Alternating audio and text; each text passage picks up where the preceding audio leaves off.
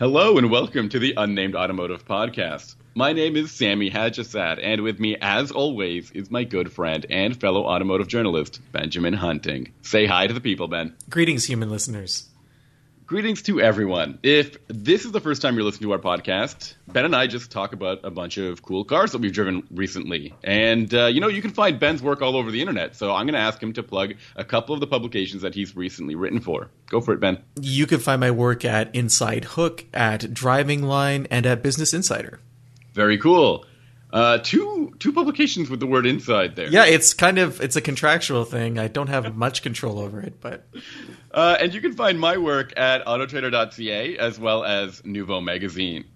Uh, ben, this week we're talking about some luxury cars, pretty high end vehicles, and I'm going to ask you to take it away because you've driven a new Cadillac XT6, isn't that right? Yes, and Sammy, if if memory serves, this is not a vehicle that you enjoyed driving. That's that your memory is in perfect function um, if you remember that. I really did not enjoy my time with the XT6. I thought um, it had the potential to. Be, I think Cadillacs always have potential to be better than what they end up delivering, and that's how I felt again with the XT6. So, for those who aren't familiar with the admittedly confusing naming structure over at Cadillac these days, the the XT6 is a three row, I guess, midsize uh, SUV. Sammy. Yeah, yeah, yep. I, I think midsize. I'm not sure because I think you can get it with third row, right? Yeah, it is a th- well. I mean, I think they all have a third row, and uh, it's it's a little bit bigger than the XT5, as the numerals might indicate.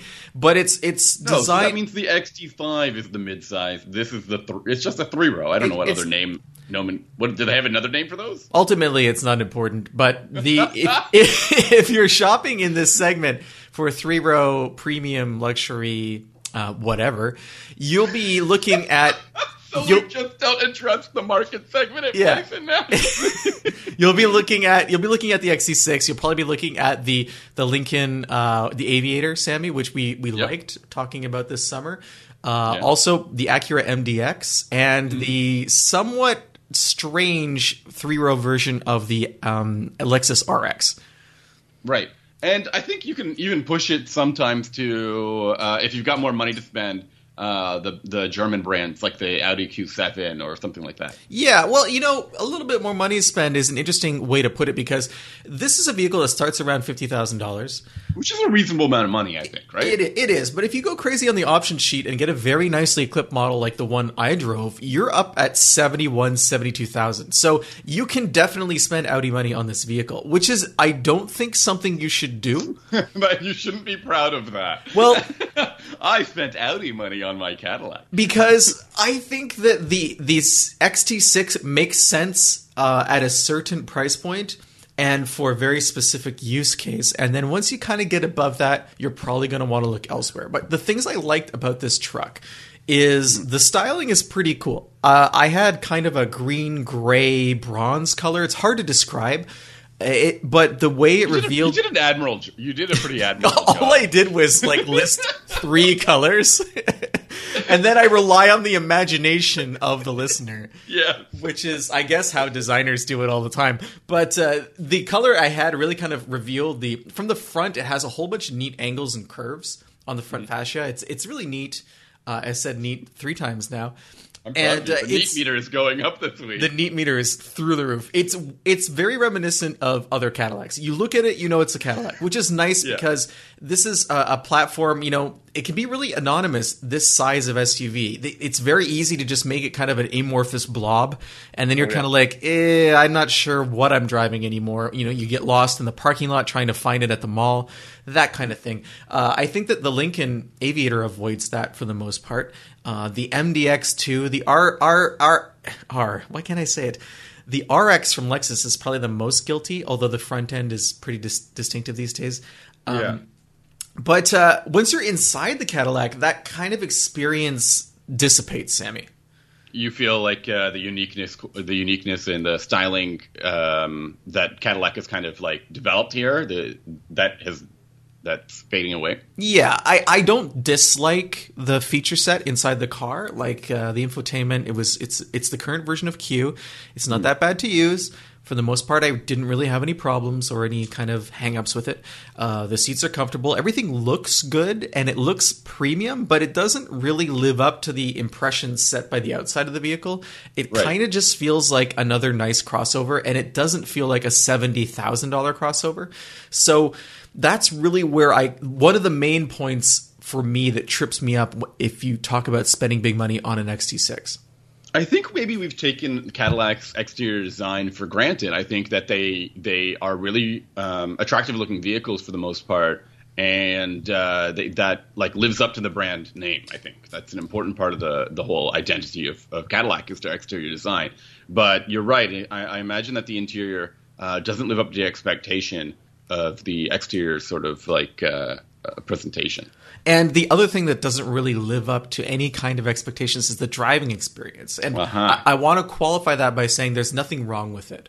It's just completely normal. It's a very, very acceptable, comfortable, as you would expect from a vehicle this size kind of ride, but there's nothing about it that really stands out. It's neither uh, more comfortable than anything else I've driven recently, or sportier than anything I've driven recently. It it has the it's a front wheel drive platform that has an all wheel drive system that you can turn on and off. So you can either you can keep it in front wheel drive mode. If you go to sport, it's it's all wheel drive by default. Yeah. If you go to all wheel drive mode, I think it's called. I can't remember the exact name. It, it's also all wheel drive, but just with a kind of a reduced throttle sensitivity that it doesn't have the same kind of jumpiness as you would have in sport.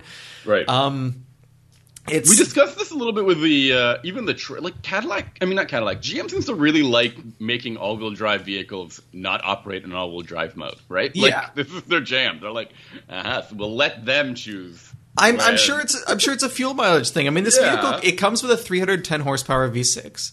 Uh, you can get a front wheel drive version if you want.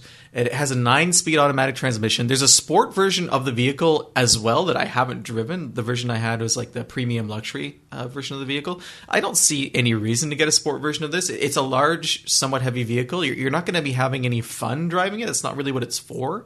Right. Um, it's it's to haul five people and occasionally a couple kids in the back. And if you fold all the seats down, you get decent cargo. I mean, it's we were talking a, a couple shows ago about how in the compact segment and subcompact segment of SUVs, it's really hard to tell vehicles apart. And it's it's hard to distinguish them based on their price point and their size. Everything's just kind of merging together into this utility blob. And I think that in the luxury segment, when you talk about um, three rows and it's not from Germany, you really kind of get into the same situation. So Yeah. I mean, the, Um, for me, the XT6 is attractive, front and rear. From the side, it's fine. Inside, it's reasonably premium. It'll get you and your kids where you, where they need to go. It's quiet. It's comfortable. If you stick with like an under sixty thousand dollar version, and you absolutely have to have a luxury crossover, then yeah, it's it's not a bad vehicle to test drive. But I don't think there's anything about it that stands out. Kind of a missed opportunity for Cadillac because the Escalade is so popular, and this is going to be the next thing people look at if they either can't afford the Escalade or they want something that's just a little less brash. And Right. they, they really could have made something, I think, that captures the Escalade spirit in a smaller size, or maybe they realized they didn't want to go for the same customer with two options. I don't know, Sammy. What do you think? Um, I think that's that's. Um, I think that really identifies what's wrong with Cadillac's um, portfolio here. The Escalade is a very is a very good car, um, and a vehicle that or, or was a very good car. Now I think it's kind of getting um, like we need to drive the new one. That's essentially what I'm saying. Um, but it promises a pretty good um, package. The XT6 doesn't promise anything other than it looking like a pretty ni- nice looking um, crossover. But when you drive it, um, the fact that you describe it kind of as not having a really distinct driving personality um, means that it it feels like an appliance. And if you really like, you don't want a pre- you don't want a premium vehicle to feel too much like an appliance. No, but it's, it's hard I'm to sure- I'm- avoid in this in, in when you're looking at three row crossovers because that's essentially what they are. They're, they're not drivers' vehicles, Mm-hmm. and at this price point, they're not going to be luxury statements. So, like, where does that leave you? It's, is, is it like a really really nice appliance, like a like a high end, well designed appliance that you keep as an heirloom and give to your grandkids? Like, is that what you're going for? Is that the ultimate goal of a three row luxury crossover? I don't think so, but I mean, I I do I will say that the Lexus the Lexus product, the RX and the RXL, those are appliances, man. Um, and the their statement that they can make if you get the right model is that you can get one as a hybrid. Um, and that might be the, the saving grace. In fact, almost all of the vehicles that you mentioned can be had with, an, with a hybrid. The MDX, the RX, and the Lincoln uh, Aviator can be had with a plug-in hybrid with a ton of power. And that's where you get that like exciting. This is the reason I bought the car. This is why it's exciting. This is why it's interesting. Boom! I, I showed you it. The XT6 doesn't have that factor that sets it apart from these other vehicles. Even if it did have a hybrid option, I don't even know if that would be enough, right? Like now, that's kind of expected with this class of car. Um, and that's a problem. I, it, I truly think you want something that you can point to and said, I got the Cadillac because of this. And that doesn't, the XT6 doesn't have that. So no, and I think that ultimately the reason you might end up with the Cadillac is because of rebates and incentives. I think yeah, that totally. that's that's why you and that that'll be your reason for pointing it. I went to look at a Lexus, but ultimately I got fifteen thousand dollars off the hood on this XT6, and that's why I drove it home. I yeah. don't know if that's where you want to be as a luxury brand, but that's kind of the reality for a lot of GM products, and uh, that that could be the the strongest factor driving people to come home from the showroom in a Cadillac. I will say, if I got fifteen thousand dollars off of a cat, I mean, you said the car as equipped was seventy seven thousand dollars if I got a seventy-seven thousand dollars for fifteen dollars less, that'd be great. What is that? What is that? Fifty? Yeah, you'd end up around fifty-five thousand. That would be great. Um, I think that's a, that's a worthy thing, and I, I guess you know, just even if it doesn't have that whiz bang feature or something that that stands out, the fact is you've saved a good chunk of money in in your bank account, which is nice. So that's kind of sums up my feelings on the uh, XT6. Sammy, uh, I think that you drove something that's maybe a little more premium than the premium I was talking about.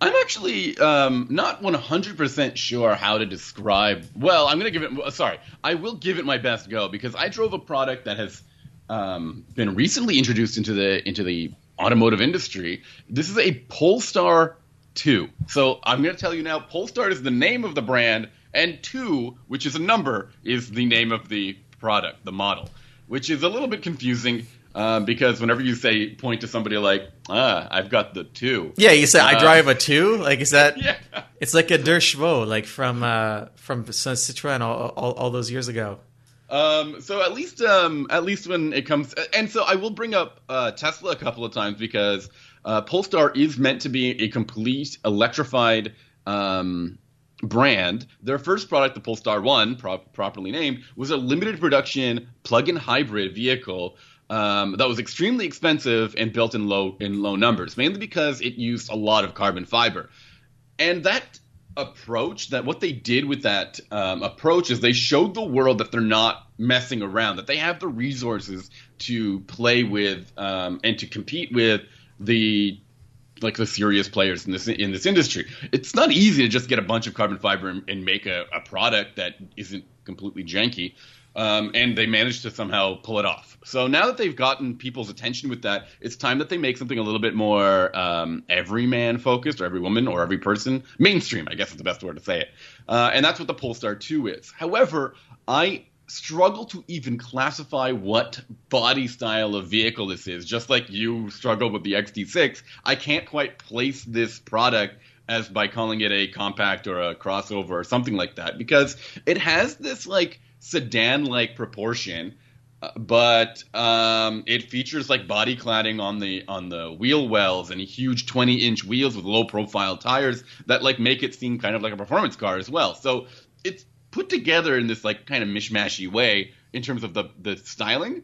But you know what? People looked at it and were like, "Hey, that's kind of cool." Um, so I won't I won't criticize it for that. I just said I don't know what kind of vehicle it really is. It's an electric car, and it I guess can be called a crossover sedan. Is that a possible thing? Can you I call it that? The other thing when I when I hear you describe it and you talk about having 20 inch low profile tires, all I can think of is how you know early electric vehicles and hybrids all came with low rolling resistance tires and they were small mm-hmm. because he, the idea was efficiency and to get as much range out of the battery pack as possible. And, and I feel like this is a class of vehicle where they kind of thrown that in the garbage. so uh, I'll I will admit um, there are some interesting ideas going on here, and, and I'll go out right the right off the bat. The vehicle that I had was equipped with what was known as a performance package, which is why it has these 20 inch wheels. And you'll also notice that it has some other uh, standout features, including these golden um, Brembo brake calipers. There's also golden valve stems on the tires.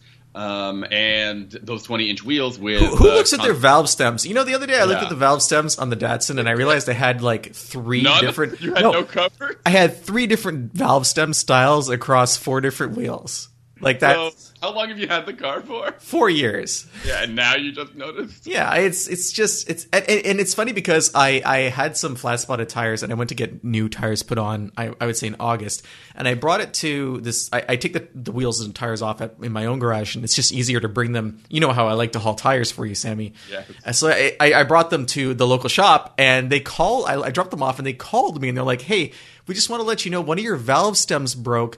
And uh, we're gonna replace it with a different valve stem, but it's not gonna look the same. It's gonna gonna have a different style on it. And I'm like, those tires have an expected life of maybe like two months.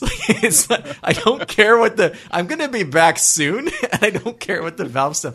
But it, it just made me think that there must be some customer out there who like got his car back and was like, wait a minute, what kind of crap are you trying to pull here with these valve stems? You know?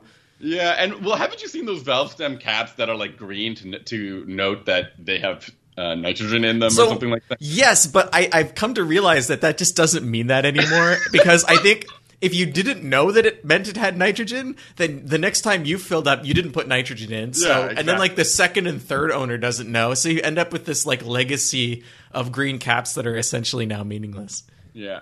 Now the problem here is that you've taken me off uh, off my train of thought, so I don't even know what to tell you about this Polestar. It has um, it has a ton of batteries. Basically, anywhere they could fit a battery in this vehicle, they put it, um, which is cool. Which is why it has a 78 watt kilowatt hour uh, battery, and it packs two motors, one at each axle, which are identical in output. So they're two, each is 204 horsepower. So as a total, you've got 408 um, horsepower and then 487 pound feet of torque or something like that, which leads this car the two two very important statistics. One, it weighs 2.1 tons. It weighs four thousand six hundred and eighty pounds. I So think. like, like a Hellcat, that's that's our standard of measurement on the show. 80. If you're just if you're just tuning in, Charger Hellcat is is when we talk about electric vehicles, it's it's really kind of the rallying point for the for the mass of that model.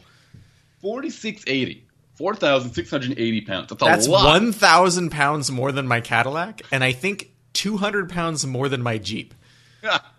so that's a heavy vehicle, but um, because of all that uh, electric uh, horsepower, it can do zero to sixty in four point. I'm going to say four seconds. I'm going to make sure that that number is right, but about four and a half seconds, which is wild. That's very fast, um, and I think that's something that needs to be pointed out. Despite all of these, like, you know, I used to think that. Um, efficiency called for lightweight lightweight vehicles. The less weight you have to move around, um, the better, uh, the, the longer range you'll have. That's just, that that's just physics. yeah. Apparently, I got that wrong because you just uh, m- turn all of your uh, av- available space into batteries. Then you're gonna have more. that's that's how you get range. I mean, Well, obviously, we should have thought about this. Do you remember? I want to say it was in the early 2010s that Volvo made a version of the S60 that was a hybrid or or an EV, and they put the battery panels inside the doors. They made Yeah. like the they made them integral to the door itself. So that was their way of like trying to integrate batteries into like because it's basically just a cavity right inside a door. And I assume that the door's hinge was upgraded to deal with the extra weight, and you probably didn't notice. elevator door hinges or something like that. well, there are no hinges on elevator doors. Oh well. Um, so it's it's a fast vehicle. It's got a ton of range. Um, the range that we are expecting, um, I need to figure this out because I have it in kilometers, and that might not translate well for our, all of our listeners. So let's Ben, let's figure out this together. Do do do do. I wish I was in the same room as you looking at whatever you're looking at because it's just as awkward for me to hear you say these things. Why do you do this to me? um, the the there's there's something called the world. What is it called? The WLTP, the World Loop Testing Procedure, um, has rated at 290 miles. The problem is that that testing procedure is extremely generous, and I would say you. It's mostly downhill, right? Like it starts at the top of Yeah. a very high mountain, I, I agree two with you. hundred I- and a two hundred mile mountain. and then when it reaches the bottom, they're like, "Hey, it could have gone a little bit further." um, I, I agree with you. How can a test loop be generous, right? Um, Because so- I think that you know a test loop i- i- ostensibly includes activities that represent what normal driving represents, which means for most people a lot of stop and go, and Mm-hmm. you have to also track the speed that most people are driving. So if you live in Europe and you have access to an unrestricted highway system, you're going to be driving faster than someone who's you know maybe on a rural two lane and they can only go 40, 40 miles an hour, or they're in traffic all the time and they're doing like five miles an hour. Do you think that really works though? Especially with an electric vehicle, I'm not sure like stop and go impacts uh, the range of an electric vehicle all that much. It, it would because it's it's harder to accelerate a mass than it is to keep a mass in motion. So Even if you're those electric motors, well, physics is physics. It doesn't. I mean, you could be using a horse, and it's still harder for the horse. You know what I mean? Like it's it's uh, the the you're you're you're overcoming inertia to get to a certain speed. And then once you get to that certain speed, you can maintain that speed using less fuel. That's that's how cruise control works, right? Like cruise Right. control is essentially allows you to avoid um, accelerating and decelerating on the highway erratically. Um, it doesn't always work very well, especially if you live in a mountainous region. But the idea is to avoid those changes in state. So for an electric vehicle, it's the same kind of deal. If, if you were to accelerate off the line uh, on and off for 10 miles versus steady state driving for that same distance, you would use more energy. So um, I would say that the the expected range, I mean, i that we can expect in in North America or in, after the EPA gets their hands on this vehicle, is something north, uh, something between 200 and 250 uh, miles. I think So, like almost every other luxury Yeah. EV on the market that's not a Tesla. Right, exactly. Um, and I, I, I'm, I had a really fun time with it. I mean, I, I think this is something that uh, I wasn't expecting. I was driving the vehicle, um, and I ended up taking it on almost every drive loop I have in my in my like neck of the woods. I, I, I took it everywhere, and when I returned it back to the to the to Polestar, it had like no range left. And I was like, "Here you go, have fun." Um, and it was cool. It was surprisingly quick. It was pretty engaging. Um, it was a very high tech um, experience, and the interior is uh, is is built with a really uh, different kind of focus. I mean, I think we've said that before when it comes to the interiors of of vehicles within the Volvo brand or v- Volvo vehicles in, in general, is that they tend to have a very minimalist, focused yet stylish um, cabin, and I think this car has that. Uh, one of the most important parts of this vehicle is the giant infotainment screen. It's a, uh, I think, 11 inch touchscreen, which doesn't use Volvo's uh, Sense Sensus, yes. uh, in, operating system, which I think is a good is a good thing because we you and I have both said that Sensus, while really quick and responsive, has a few too many design hiccups in terms of the size of its um, icons and the and the re- reliance on like swiping gestures and stuff like that that are hard to do while driving. This vehicle instead uses an Android operating system. So just like your your your smartphone or your tablet, um, it uses an Android backend for its entire operation. So it feels really familiar in that sense, and it uh, is very responsive. It also has its own. It actually has integration with Google, uh, so you can log into your Google account on there. You can transfer all of your contacts and your and your um, map information on on there. Uh, the vehicle has built-in Google Map, uh, Google Maps, so you don't have to use Android Auto or you don't have to use the built-in um, navigation system. And if you've ever used, like seriously, the automaker like included or ad- automated in automaker integrated map systems after you've been using Google Maps on your smartphone or or on your browser for so many times like those things feel ancient like Well, I- I can't be the only person who thinks this I use Waze because it tells me where the police are. Mm-hmm. And that's, you know, if, if an automaker system could do that, I would use the automaker system. okay fine um, and in addition to that this also has the uh, hey Google uh, integration and can operate uh, various functions of your vehicle with that uh, keyword. So you can use hey, you can tell hey Google change the uh, cabin temperature to um, make it colder or roll down the windows. You say or, cavern temperature or cabin Ca- temperature? ca- I, s- I did say cabin, But um, if you had a um, a cavern with some Google HomeKit uh, features, you can even use it that way. You can kind of like uh, a Google Home it and they turn the cabin temperature cavern. Could temperature could down. the cavern control also ignite my bonfire and roast my saber tooth tiger before I get back from the the tar pit? Yeah, of course. I don't see why not. Okay. Um, so that was um, that was an interesting part of the the whole experience is, is getting up to speed with this infotainment system, um, and I was pretty okay with it. I think that's because I currently use some Android devices. I have Android tablets. I have an Amazon Fire tab, um, like e-reader, which is also, brag. which is also built on Android. I have one of those um, like Google Assistants at home, um, so I'm I'm really comfortable with that ecosystem. I'm worried that Apple uh, users of an uh, of an iPhone or an iPad will come into this thing and, and instantly be turned off because it's not what they're used to, and it's almost pushing the opposite um, experience onto them. I guess, And- but if you if you use an if you use an iPhone all the time, you don't really know what Android looks like, so you're not going to make that connection. Maybe, but sometimes there's like this, like the moment it says, you know, say, "Hey Google" to to operate this function, th- I think some people will be like, "Oh, it's one of those," and they're gonna they're gonna check out. So, and at, the, at currently, Apple CarPlay introdu- uh, i- i- s- support hasn't been included in, in the vehicle. So and you're saying if you're an extreme Apple fanboy, you need to not buy the Polestar 2. yeah, I guess so. But I also don't know what other car they're going to be into, right? Nothing. They won't be happy with anything.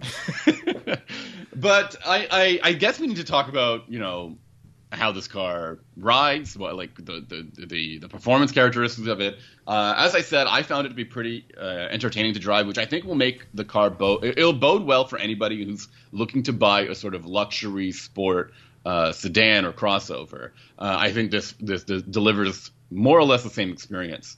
Um, the it, uh, as I mentioned, performance package. It has these great Continental Sport Contact Six. They're amazing tires. Are, are Um, Continental a sponsor of the show, Sammy? No, Okay. should they be? I'm just curious.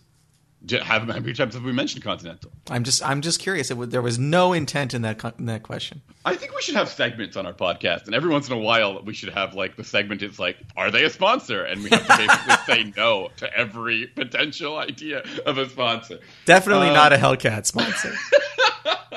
Um, in addition, I think you and I have talked about Polestar engineered um, enhanced versions of Volvo vehicles, which use these Olean DFV dampers. You know, you say Olean? about- Is that how it's said? I, I think o- Olins or Oleans. I don't know. So I say it Olin because it makes me think of Odin, which is like a, a Norse god, right? So it's like, oh, it's Sweden, so it's Odin. But Olin sounds far more plausible. okay, so these Olin or Olin uh, suspension um, are adjustable, but the downside is that they're manually adjustable, which doesn't Ooh. mean that you have to like every time you get in, you have to press a button. No, you have to actually lift the hood or get underneath the vehicle and and adjust the suspension using some tools, which is really cool, hands on, hands on y. Uh, some people like having that extra connection to. yeah. the How much does this car cost, Sammy? Um, I need to check the U.S. pricing because I only have the Canadian pricing right now. So you can t- you can say that I was more or less uh, unprepared for the podcast. As Is it is usual. it is it above six figures? Um, no, Okay. no, it's it's definitely under a hundred thousand dollars. So yeah, I don't think I should be chain. Like I have cars with adjustable manual suspension, and um, no, thank you if I'm spending just under a hundred thousand dollars to It's actually closer to sixty thousand dollars. So even still. not- Even still, I can't think of another car in the market that isn't a hardcore sports car that asks you to do that. And this is not a hardcore sports car. Right. So you, this is an unreasonable ask, and Volvo keeps making the ask. So no, thank you. So when pressed about this, they they said two things to us. They said um, there are two there are two uh, reasons, um, and they are um, weight and energy. But this is the reason they don't have an automatic um, um, adjustable suspension. So didn't, didn't they say to you though? Didn't they say that they expect most of these to be set at the factory once or at the dealership once? at once? the dealership once and then be left alone. so our how about you set- just set it when Yeah. it comes off the line, and then no one ever has to worry about it? I agree with this. Um, and ours was set at the midway point of both of these. There's 22 settings. Um, I thought- Twenty-two settings. Uh, yeah, 22 clicks, they say. Um, and I thought, I thought that would mean um, that midway would be 11 out of 22, but it turns out that they were set up at 12 in the front and 14 in the back. So not exactly halfway. No, but they probably want a little bit more oversteer in the in how it feels, just so it feels a little bit sportier. So I will say the car rides very firm. It's not crashy. It's not too stiff, but it is firm. It makes you know that the, you can feel the ground underneath you uh, at the type of surface that you're riding on, and the car feels really engaging. I personally think, especially, um, I think of the cities that you and I live in, are like uh, like construction is a plague. Like it is, it ruins our streets. Our cities are always uncomfortable to drive in sometimes, especially with vehicles with uh, low profile tires, like 20 inch rims. It's insane. You, you, I, I can't be crazy when I'm saying this, right? I I'm not going to comment on whether you're crazy or not. I've okay. learned my lesson. But uh, so I was saying, I was I would recommend even softer setup uh, if you live in in a city where that sees a lot of a lot of construction or or potholes or um, especially potholes caused by poor weather. So uh, I was thinking that it could it could stand to be a little bit softer. But if you're looking for the more engaging ride, again, this has a performance package, and you probably are. Um, that it, it suited the car very well. So where where does this fit for you in the world of EVs that are sixty thousand dollars? So this is my most difficult conversation to to make. Um, there aren't a lot of vehicles at this at this price point. Um, some people will compare it to a, a, Tesla Model 3, and I think that the vehicle has a little bit more careful uh, attention to quality and details. For example, um, the interior is all made up of like this vegan, like certified vegan um, uh, materials, which is pretty cool and it's called Weave Tech. Uh, and all of the interior is built up of these recyclable materials, include or recycled materials, uh, including like carpeting, which is made entirely from recycled water bottles. Which sounds to me like the loudest thing they could make carpeting out of, right? Like, I think Ford was making seats out of recycled water bottles over the last few years too. Yeah, that's crunch, crunch, crunch, crunch. like, can you imagine? I think um, I think that recycling is maybe a concept you don't fully grasp. Me, of course. No, I was just joking. And even the wood trim they used. Um, what is the word I'm looking for? It's um, recycled pianos. No, reconstructed wood uh, decor. So basically, they like find some some wood that wouldn't be used normally in a in a um, in, a, in an interior, and they'll mash it all up together and make it um, pretty, which is when, cool. when are we going to get a deconstructed wood interior? You know, you go to like a restaurant and they're like, "Here's a yes. deconstructed chocolate cake," and it's like syrup and flour and like so uh, you would chocolate chunks, seed. You would see soil and splinters. So many splinters. And, just like light, like at what? Like it's the spectrum of the life of a of a of a plant. Yeah, yeah, and it takes a thousand years to see the entire cycle because it's a redwood, deconstructed Actually, redwood interior. There used to be a concept. I think it's a Peugeot. It was made out of like it used like this copper on the exterior of it that would like age essentially with the vehicle. Um, so that like once it started out looking this gorgeous metallic brown, and then as it like kind of gets older and rusty, it kind of like goes green, I guess, which doesn't sound that attractive. That's what everyone wants. I mean, yeah. um, where else am I talking? Oh yeah, you want to know where this car fits in sort of the the hierarchy of um of EVs. I'm I'm hesitant to call this a, to call this a Tesla killer. I think Tesla has enough fans, um, a lot enough people who are on board with the brand of Tesla to say that Tesla it's not going anywhere. Volvo is for the people. The, uh, sorry, not Volvo. The Polestar 2 is for those people who are looking for a little bit more uh, careful attention to detail. Um, a, a car that is built by somebody or by an automaker that knows how to build cars and has been doing it for a long time with an emphasis on safety. This thing has all of the safety gear that you re- remember Volvo is known for. In fact, the seatbelts say like have the original year of when the seatbelt patent was opened up to everybody, which I thought was very interesting. Um, and uh, additionally, there's like it's not that minimalist cabin that you see in a in a Model Three that everything has to be controlled through that touchscreen. There are redundant buttons. There are useful buttons. It, the car feels a little bit more ergonomic and easier to use in that regard as well. So, it, aside from Tesla, I mean, what's at the sixty thousand dollar mark that it, this thing is going up against that is an EV? I need to check the pricing because sometimes these prices change uh, dramatically. Because I think the Audi e-tron would be somewhere in that. Um, in that conversation, which is a crossover. Yes, and as well as the Mercedes EQC, which is also a crossover.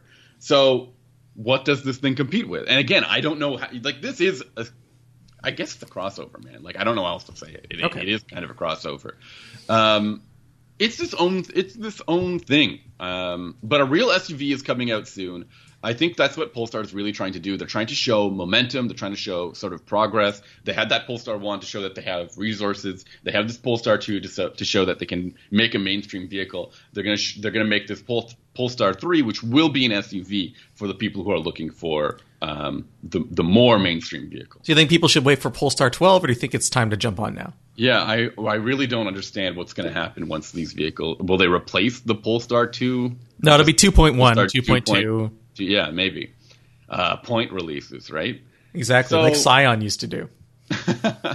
and, again, that interior, that infotainment system may prove to be a very important thing going forward. The fact is that Android ha- has been modified for an automotive purpose, and this might be farmed out for other um, au- automakers to use, and it might become a staple going forward. Just like I mentioned with like tablets or smartphones, you know, there can be one for everybody.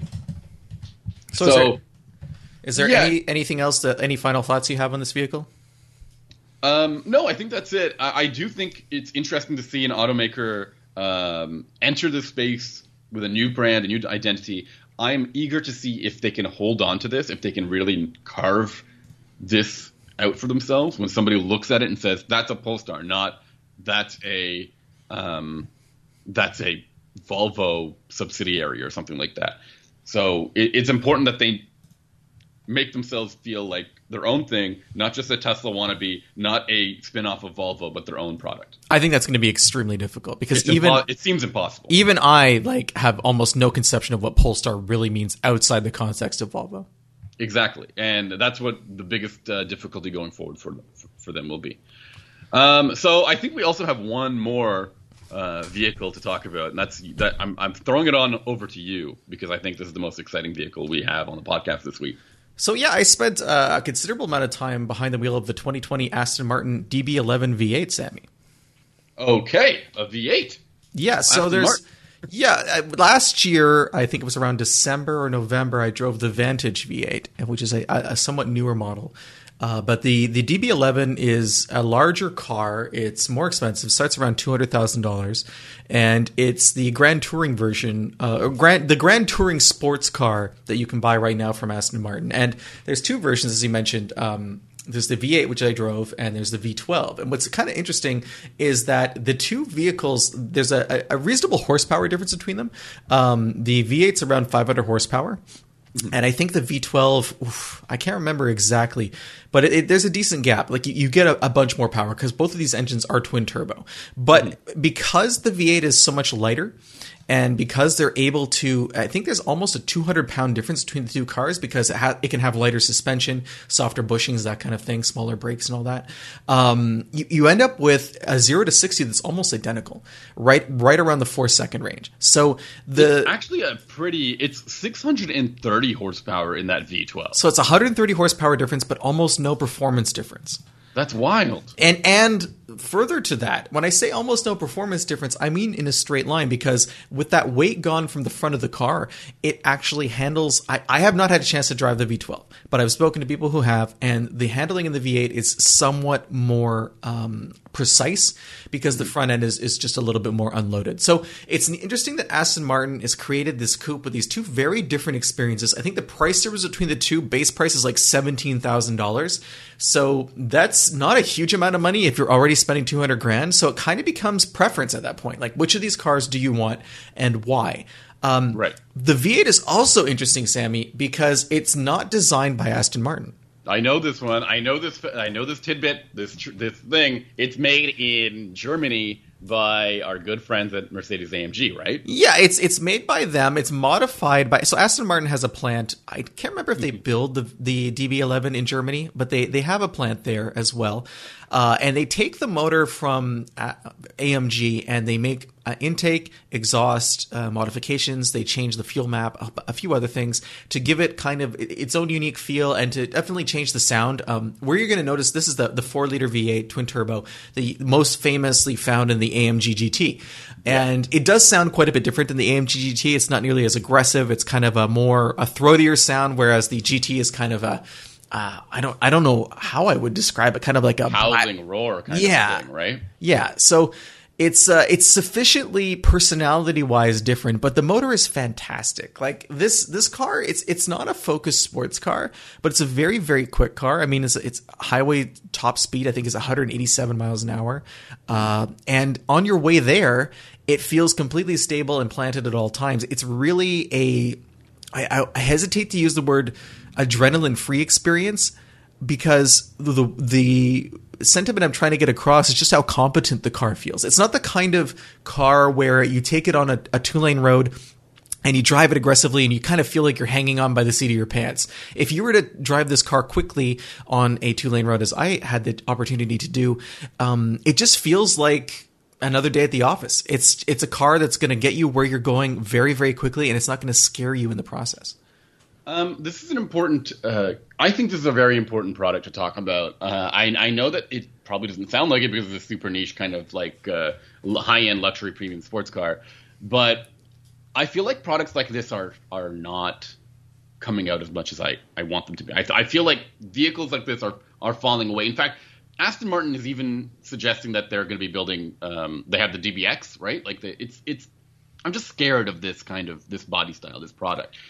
I want there to still be enthusiasm in the segment, and even for people who don't want a hardcore, a hardcore sports car should be able to have something that's fun and yet just, just something just right about it, like cool. Right? And it, it's also very exclusive. I mean, the price tag means you're not going to see very many of these on the road. And the, the association between Aston Martin and the James Bond franchise has done wonders for the image of the brand. So you're always going to get you get a, a crazy. Re- the, the vehicle I had was painted bright yellow, so Ooh. it was just reaction city. No matter where I went, people wanted to talk to me about the car. People always noticed it. And that's a very different experience from, say, a Porsche 911 Turbo, which is probably a lot faster and in roughly the same price range for a Turbo S. Right. Uh, it's it's also different than, say, a Mercedes, or sorry, um, obviously it's different than the AMG GT, which is a car that doesn't even enter into the, the same conversation. Uh, but because uh, it's just not understated. The AMG GT just makes uh, a state, not just a statement. It like it is insane. Like it's, it's also I'd also quali- hard to miss. Right? I also qualify that as a, as a sports car. I mean, they, they make a track okay, version yeah. of it. For the DB11, it's not the case. This is more like you know a BMW 8 Series, uh, the, the 8 Series Coupe, but with far more personality in terms of styling.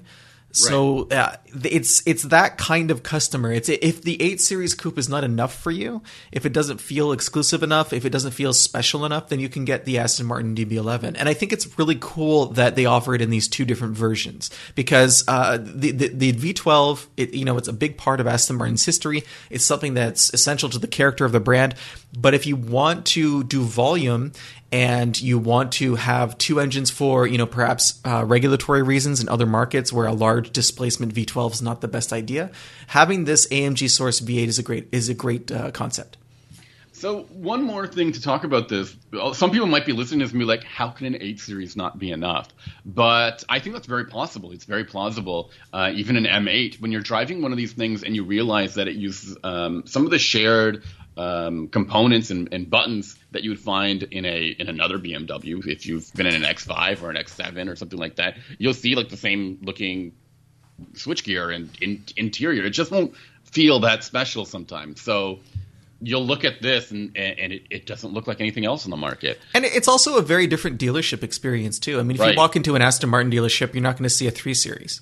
You know, you're not going to. It, it, sounds not that like a, a, a, basic BMW should make you recoil and run out of. No, the... but it's it sounds very elitist to say. But if you're spending two hundred thousand dollars on a car, you want to have a two hundred thousand dollar dealership experience. And typically, if an Aston Martin dealer is sharing space with another brand, it's going to be something like Bentley or Rolls Royce. So eh, you're going to have, um, I guess, a different approach from the dealership to taking care of whatever you need to get taken care of, and that's important to some people.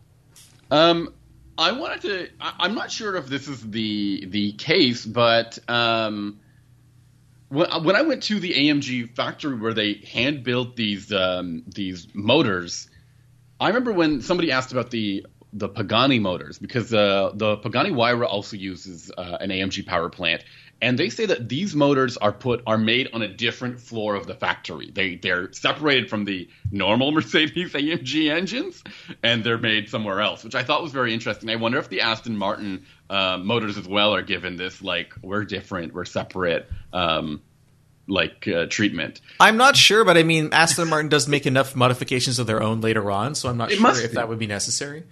But from what I understand, uh, Aston Martin is going to be moving away from Mercedes AMG um, V8s, and that has a lot to do with the the electrification um, focus that's going on at AMGs. Well, At it's AMG. it's it's hard to say what's going to happen. Uh, they had made a statement earlier. Andy, former CEO Andy Palmer made a statement earlier this year that they were going to be developing an in-house hybrid V6, and that was going to be the future for Aston Martin. And then, like two months later, he was relieved of his job. So the new and you don't think those two things are related? Do Oh, you? it gets it gets more. It, there's more to it, Sammy. The person who took over from to- Tobias Moers was the former head of AMG.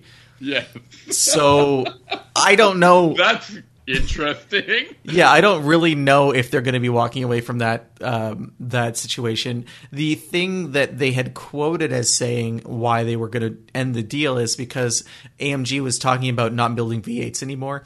And they didn't want a turbo four cylinder in an Aston Martin. It was not really in fitting with what customers were expecting from the company. So, um, I I think Aston Martin has had a very tough five years in terms of profitability and market stability, and they were just purchased by Lawrence Stroll and or a group of, of business people led by Lawrence Stroll. They're about to have their own F1 team. Uh, their the Racing Point's going to become Aston Martin Racing. They're their primary sponsor. So it, there's a lot of turmoil going on. It'll be interesting to see what the next few years yields. Um, the the thing the other things you know a car like the DB11 in a lot of ways I talked about how how attention grabbing it is and how quick it is but it's also understated in the way that it drives. You could drive it all day long and get out at the end of the day and feel completely comfortable and refreshed which is not the case eh, necessarily in a lot of high-end sports cars or grand touring cars. Some of them just try a little bit too hard to be hardcore. And even on its hardcore settings for the suspension or the the engine there's three different settings. There's a grand touring sport and sport plus. It's really not that bone shaking uh, it's not a focused sports car. And I, I like that aston martin they offer these different these different variations within its um, lineup to appeal to different buyers instead of just you know saying okay this car can be everything and here's another car a different size that can also be everything so pick which one you want. You know it's it's a nice philosophy to have from a luxury brand. I want you to talk about that um, that feeling of getting out or, or driving the vehicle all day and getting out and feeling fine, like you haven't been beat up or you haven't been cramped or something like that. How is it that they can accomplish this with a capable vehicle as well? Because most of the time, um, these really capable vehicles end up being super stiff, really uncomfortable, and like it almost feels like the passenger or the driver was the last thing they thought about. Um, and therefore, they're just this slab of meat behind the behind the wheel, and they're like, yeah, they can squish in there and deal with the ergonomics of having to sort out, you know, how they operate the car. Well, like I was does just- Aston Martin pull it off. Well, they just don't try to be anything other than they are. It's not a car that tries to be anything more than a grand touring car. It's not a car that ever expects you'll be going to a racetrack. You know, it just that's not baked into the the DNA of the vehicle, and it has a back seat too. So I mean, you would never want to sit there, but you can put gear back there or a, or a day bag, or I put my cameras back there when I was driving. I, I did spend the whole day on some mountain roads to the north of Montreal, and um, it was a great experience. You know, and um, that's that's a rare thing in a car that yeah, has 500 horsepower and two doors. Um, I love that. I, I really do. That's what I mean. Is I really like the idea of having a fast vehicle that is not a hardcore, spine busting. Um, don't like if you mess this up, it'll send you off a cliff sort of experience. You know what I mean? yeah. And I think that's that's important that we have those kind of products um, still available. Um, I think that's it for this week's episode. I'm, I think you're I'm- right. What is this segment? The segment is now called uh, Sammy and, and Ben try to close up the podcast. I think it's just Um, called the outro. I mean, the outro, the conclusion. so I, I, I don't know. I've been listening to so many more podcasts, and they've got segments, and uh, I'm like, we don't have segments, do we, Ben? Do we have segments? 195 have- episodes later, and you're worried about segments? Yeah, that's it. Um, anyways, if uh, you want to get in touch with us, you can do that very easily by heading on to our website. It's unnamedautomotivepodcast.com. When you're there, there's a contact form. You can fill that out, and it lands in our inbox. It's super easy. It's uh, very smooth, and um, there are other ways to get in touch with us too. You can reach out to us on social media. Ben is on Instagram. He is at Hunting Benjamin, and you can find me on Twitter. I'm at Sammy underscore ha, like you're laughing. And on, on our on our website, uh, you can also find ways to subscribe. Did you mention that, Sammy? no, I didn't. You should do this. We have all sorts of ways you can subscribe. There's tons of little buttons on the website that will take you to your favorite podcatcher, or you can, you know, go on iTunes, you can go on Spotify, you can go on Google Play Music. Is that still a thing? You can go on YouTube, you can go on Amazon. Did I say Amazon? No, but we're on Amazon now. We're on Amazon now. Yeah, that's a new one. So uh, all this stuff, we're out there. Search Unnamed Automotive Podcast, and you will find us. So greetings to everyone who's listening to us for the first time from Amazon. We're we're happy to have you, and uh, we hope that uh, you do get in touch with us because it makes our day. And uh, next week, I will be driving um, some hybrids, uh, the Camry hybrid in particular, and the Accord hybrid. But I'll also be having some more electric vehicles, the Kia Soul EV and the Chevrolet Bolt. So uh, lots to talk about if you like electric electrified vehicles. Ben, what are you driving? I'm going to be talking about the Chevrolet Silverado Trail Boss, which has the high performance package and the 6.2 liter engine. Excellent. We've got content for everybody. so thank you for listening, and I can't wait to talk to you next week. Bye bye, everybody. Bye.